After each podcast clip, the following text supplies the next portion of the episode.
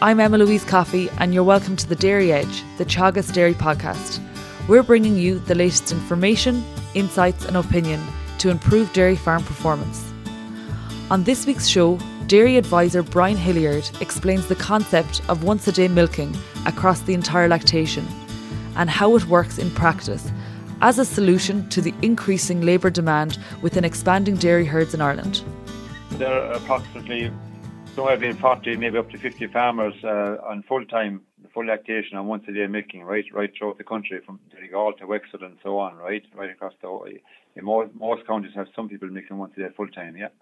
And of course, you have a lot more farmers in that do practice once a day milking in the springtime, maybe for four, five, six weeks, and also some would uh, practice once a day milking in, in the autumn time.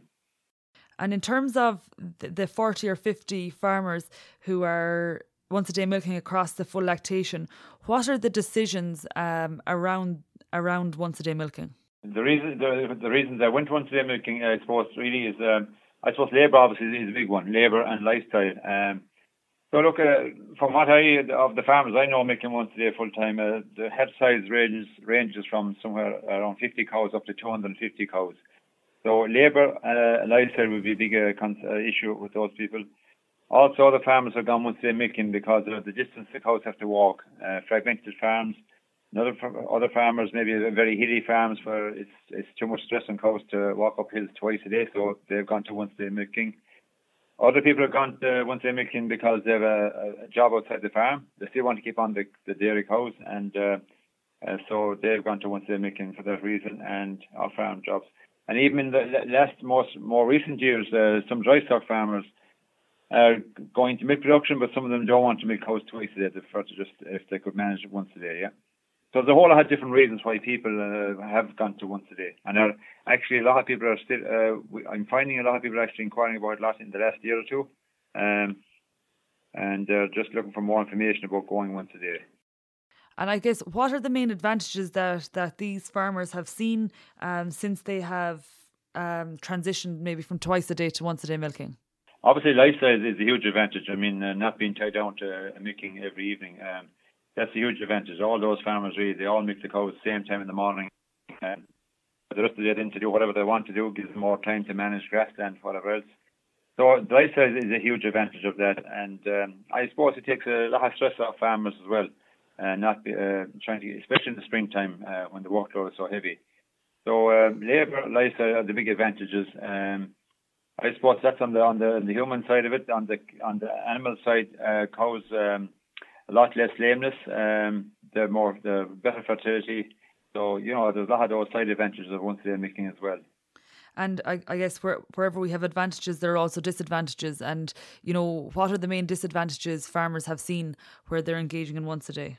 That's what the big disadvantage is, is the drop in, in milk yield, uh, milk solids, milk yield and milk solids, uh, especially in the first year or two. Um, so that is probably one of the bigger disadvantages of it. Um, and because of the drop in yield, there'll be a drop in income as well.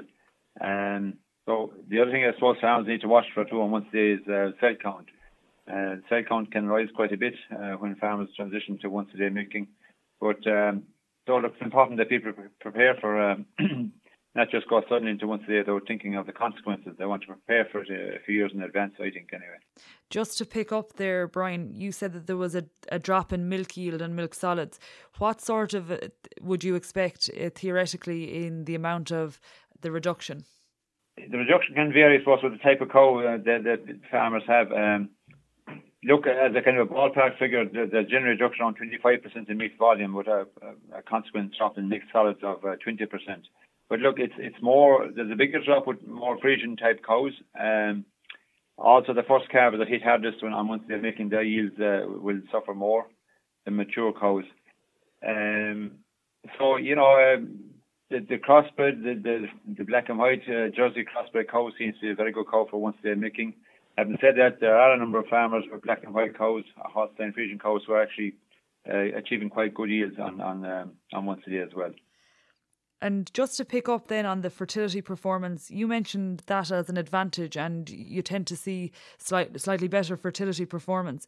Can you quantify that uh, based on the herds that you see?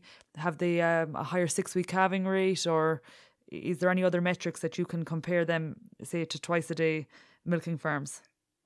Well, look, uh, the, the uh, people that are uh, doing a good job in once a day milking uh, will be getting over a 90% uh, six week calving rate. Um, that would be common enough with the, the better operators and the people that are at it for a few years. So definitely, um, because cows are in better better body condition at breeding time, that you have a higher fertility, a high, higher conception rate. So that would be the better people will be achieving 90% uh, plus even on once a day milking. Yeah.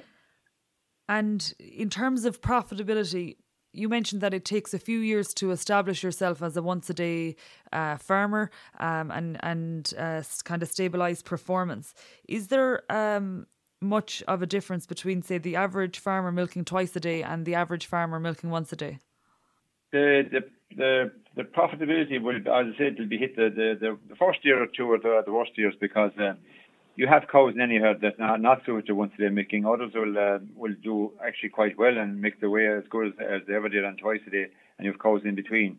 So after a few years, um, farmers that stick with once a day milking, the cows that don't suit will be culled out of the herd, and you are breeding in from cows that just suit. So we reckon it takes about four or five years to bridge the gap in profitability between um, being once a day and uh, and twice a day. And to pick up on that, Brian, um, would culling be um, quite high in the first couple of years relative to what you would normally expect in a twice a day herd? Well, again, as it can be, uh, the, as again, the more the more say British Friesian type of herd, uh, they're the ones that seem to suffer most. And once they're making the reduction is, is higher than uh, than a Holstein Friesian cow or a crossbred cow. So um, there would be there could be more culling in some herds. What we would advise actually uh, farmers that are thinking going once a day is uh, maybe uh, build up heifer numbers, uh, build up extra heifer numbers uh, to allow for that happening for the extra culling. And as I said, over a few years, then you are breeding uh, from cows that the, the, the once day system suits. So you are breeding a better type of animal for once day milking over time. That's why that's why we probably say it takes about four or five years to to, to transition properly. And when we when we're talking about breeding heifers uh, for a once a day system, what are the key traits that you'd consider when selecting sires for a once a day herd? I, I think generally, as, as, a very general guideline, the better EBI bulls, um, they seem to be also doing better on, on once a day, right? Um, uh, crossbred uh, uh, Jersey bulls also, uh, offspring of those, doing quite well. But generally, I look as a rule of thumb, good, uh, good uh, good EBI bulls, and okay, you would put a particular eye as well on um, on health issues. Um, you'd like bulls that are produce heifers with good mastitis resistance, and also uh, heifers with good udders and mammary systems, because obviously on once they're milking, there is more pressure on the, on the udder, and uh, once they're milking. So those those are traits we would look uh, on as well, um, apart from the production traits. And I guess you, you mentioned the four to five years. This is a long term. Um, this is a long term option for people, and you know it's you're not going to see the benefits of once a day in the in year one or two. It'll be in year five five when things settle down. Well, year five is the guard's income, but uh, I think you'll see the benefits of once they're making immediately. Um, like any any farmers making once their lameness is practically reduced out of herds uh, with once they're making, and uh, obviously cows are in far better condition. Uh, there'll be less loss of, uh, of first calvers um, through infertility. Uh, you'll have a higher retention of those animals in the herd, and that's all money saving as well. So uh, I think some benefits you'll see immediately. Uh, on the income side, obviously, it'll take a few years. Um, and also, I suppose, depends too how well someone prepares going into once they're making, getting the, the right type of cow, um, getting mastitis under control. So, you know, I think uh, people should spend two or three years uh, in advance of going once they the, before they actually go ahead and preparing for it. Just another question on in, in terms of management, Brian. Are these cows eating less than their counterparts on twice a day milking? Um, probably very little less. The, the researcher tells that they eat, they eat maybe a, a, small bit less, but not very much, um, because what they don't give in production, the the cows uh, put on condition on themselves. So that's why the cows are in better body condition, and that's what gives them the extra fertility as well. Uh, having said that, some of these herds, uh, once they are making over 400 kilos, and, and quite a lot of herds are making quite close to 400 kilos, in some cases over 400 kilos of milk solids. So a lot of those herds are actually making more than the average on twice a day. Yes. So those herds, those cows still need to be fed properly, I think. So, I mean, at, at 400 kilos, that's very comparable with the, the average cow in, in the national dairy herd being milked twice a day.